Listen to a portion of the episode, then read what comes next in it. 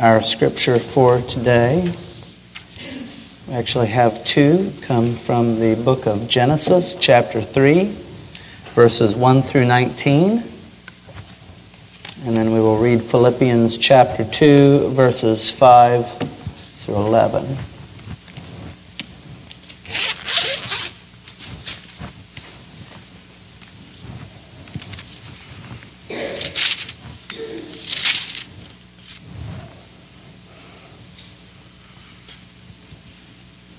Says, Now the serpent was more cunning than any beast of the field which the Lord God had made.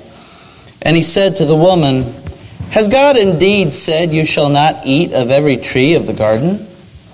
And the woman said to the serpent, We may eat of the fruit of the trees of the garden, but of the fruit of the tree which is in the midst of the garden, God has said, You shall not eat it, nor shall you touch it, lest you shall die. Then the serpent said to the woman, You will not die, surely. For God knows that in the day you eat of it, your eyes will be opened, and you will be like God, knowing good and evil. So when the woman saw that the tree was good for food, that it was pleasant to the eyes, and a tree desirable to make one wise, she took of its fruit and ate. She also gave to her husband with her, and he ate. Then the eyes of both of them were opened, and they knew that they were naked. And they sewed fig leaves together and made themselves coverings. And they heard the sound of the Lord walking in the garden in the cool of the day. And Adam and his wife hid themselves from the presence of the Lord God among the trees of the garden. Then the Lord God called to Adam and said to him, Where are you? So he said, I heard your voice in the garden, and I was afraid because I was naked, and I hid myself. And he said, Who told you that you were naked? Have you eaten from the tree of which I commanded you that you should not eat? Then the man said, The woman whom you gave to be with me, she gave me of the tree, and I ate. The Lord God said to the woman, What is this you have done? The woman said, The serpent deceived me, and I ate. So the Lord God said to the serpent, Because you have done this, you are more cursed than all cattle, and more than every beast of the field. On your belly you shall go, and you shall eat dust all the days of your life. And I will put enmity, enmity between you and the woman, and between your seed and her seed. He shall bruise your head, and you shall bruise his heel. To the woman, he said, I will greatly multiply your sorrow and your conception. In pain you shall bring forth children. Your desire shall be for your husband, and he shall rule over you. Then to Adam he said, Because you have heeded the voice of your wife, and have eaten from the tree of which I commanded you, saying, You shall not eat of it, cursed is the ground for your sake. In toil you shall eat of it all the days of your life. Both thorns and thistles it shall bring forth for you, and you shall eat the herb of the field. In the sweat of your face you shall eat bread, till you return to the ground, for out of it you were taken. For dust you are, and to dust you shall return. Our second passage is from Philippians chapter 2. verses 5 through 11.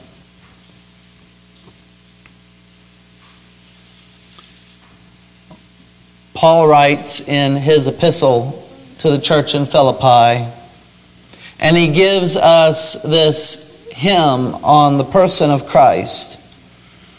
He says, Let this mind be in you, which was also in Christ Jesus, who being in the form of God did not consider it robbery to be equal with God but made himself of no reputation, taking the form of a bondservant, and coming in the likeness of men. And being found in the appearance as a man, he humbled himself and became obedient to the point of death, even the death of the cross. Therefore, God also has highly exalted him and given him the name which is above every name, that at the name of Jesus every knee should bow of those in heaven and of those on earth and of those under the earth, and that every tongue should confess that Jesus Christ is Lord, to the glory of God the Father. This is the Word of God for the people of God.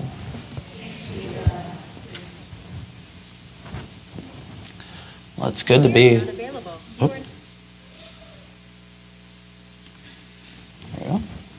It's good to be with you all this morning. I have to admit, I've been looking forward today for at least six months, actually longer than that, because we knew we were com- we knew we were coming here before you knew we were coming here.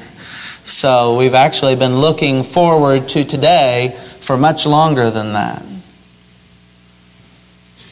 I love Christmas time. I love Advent. I enjoy the celebrations. I love the family time. I love everything to do with Christmas and the time of preparation and leading up to Christmas.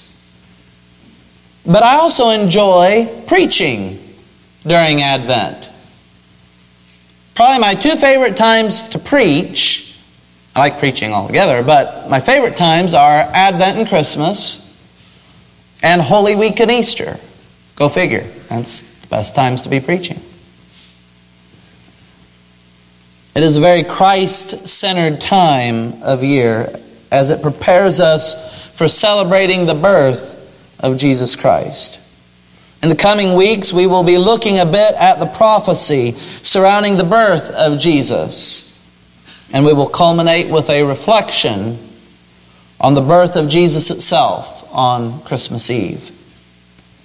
This is a great time of the year for those who are unconnected to a church to venture out and hear the good news.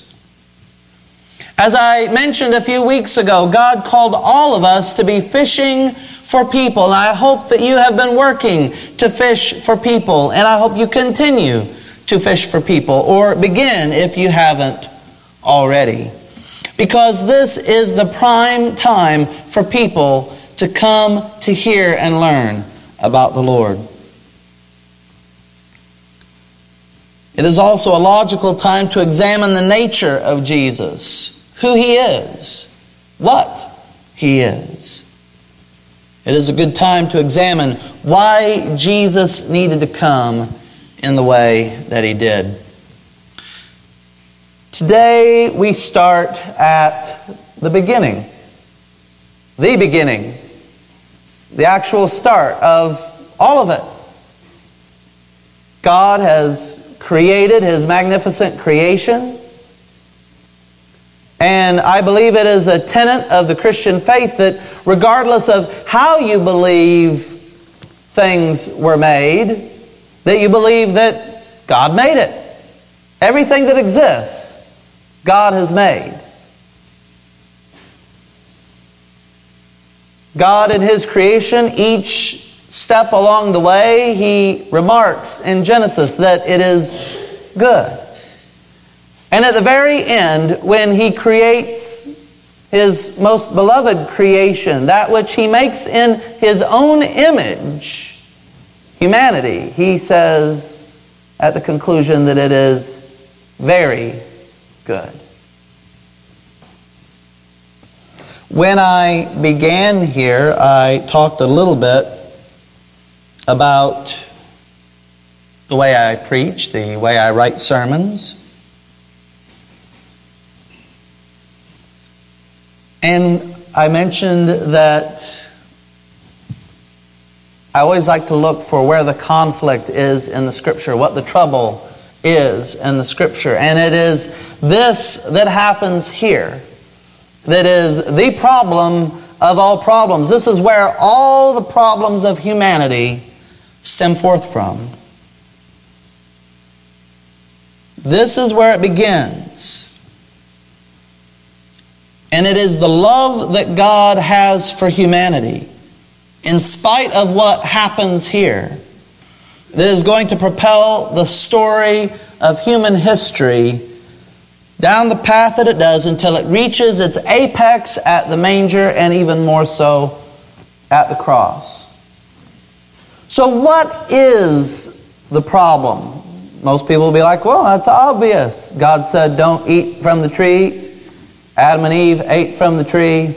And so there you go. They disobeyed. They did not follow the rules, which we talked about following the rules in the children's message today. And it is true that the rules that God puts forth, They're not because God is trying to be a fuddy duddy. It's because God is looking out for the interests of His creation, and particularly human beings.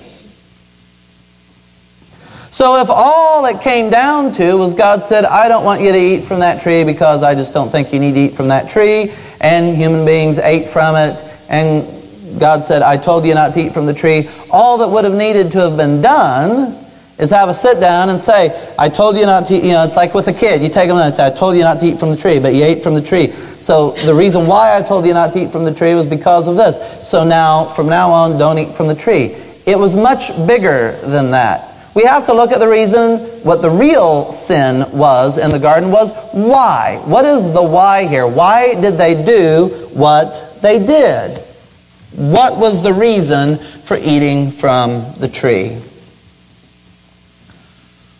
Well, what we find is that what this tree is going to offer is godlike understanding.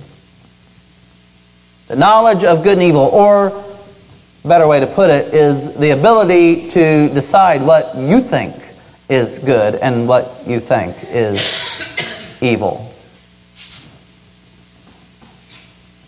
A serpent comes to tempt Eve. We know who that is. He is a representation, a representative of the Satan, the deceiver, the accuser. And he says, Look, if you eat from this tree, you're going to be like God. So why don't you go ahead and eat from the tree? That is our explanation right there.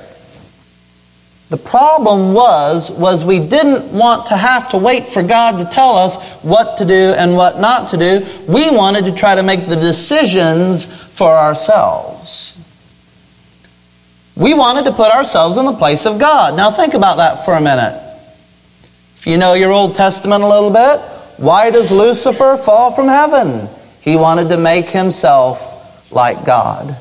It is the same temptation, it is the same failing, the desire to say, Yes, I know God made everything, but I want to be the one in charge. I don't want to have to listen to Him, I want to be the one in charge.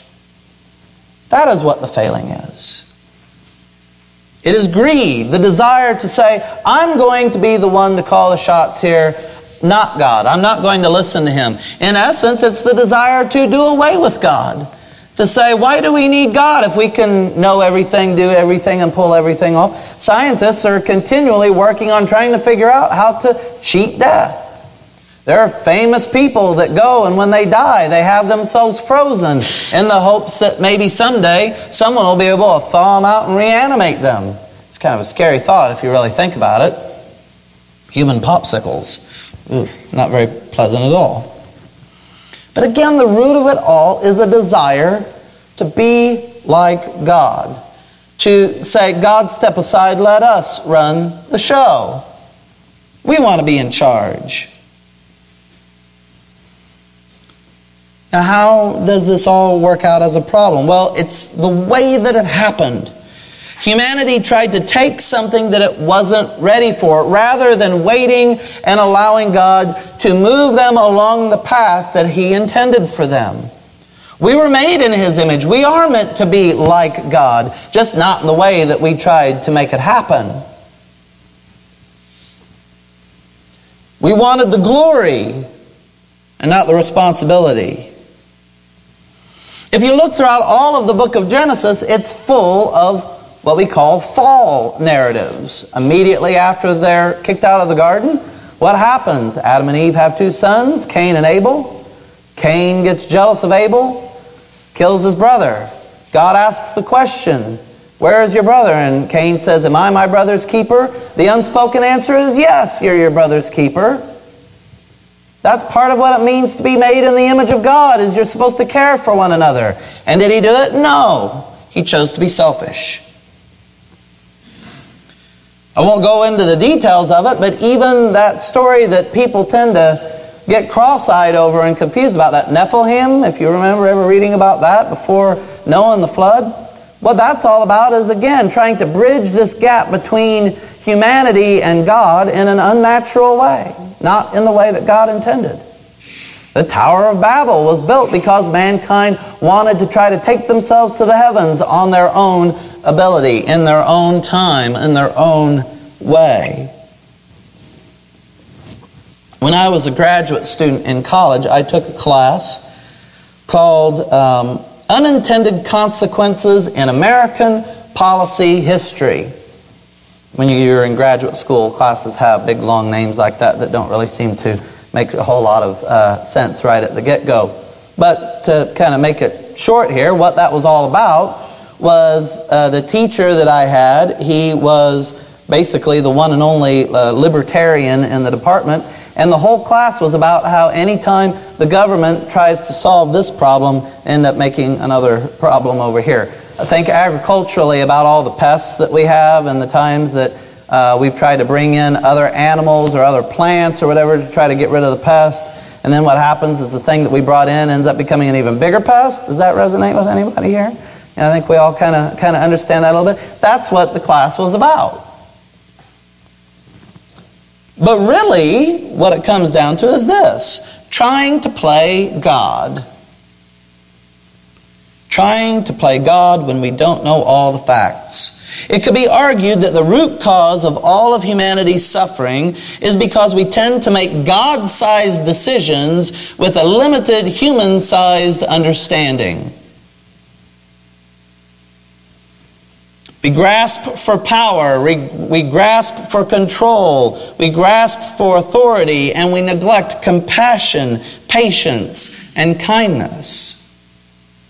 All of the, the, the sufferings and the evils and the things that break people's hearts that we see in our world throughout history are the result of this slavery, abortion, war, genocide, winner take all economics, environmental degradation. I can go on and on down the line. All are essentially the result of human beings wanting to control their environment, to control those around them at the expense of other people and other things. This is what the fall is. This is what the whole problem comes down to. We think we know it all and we don't. We think we know it all and we act upon it and we make more problems.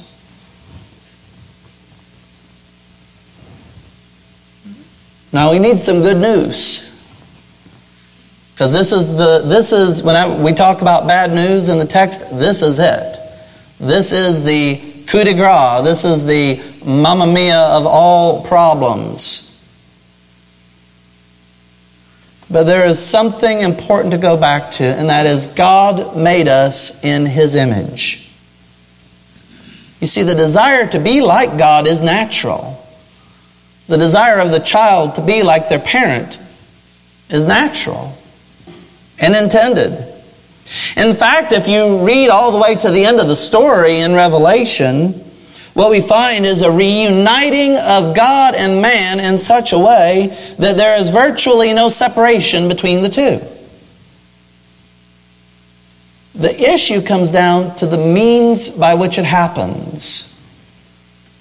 We wanted to be like gods in order to have control over our destiny. We thought that if we grasped for the power, we would be able to bring ourselves to our final destination in our own way. It's the same problem with why Abraham had so many problems. He tried to have the child of promise in his own way.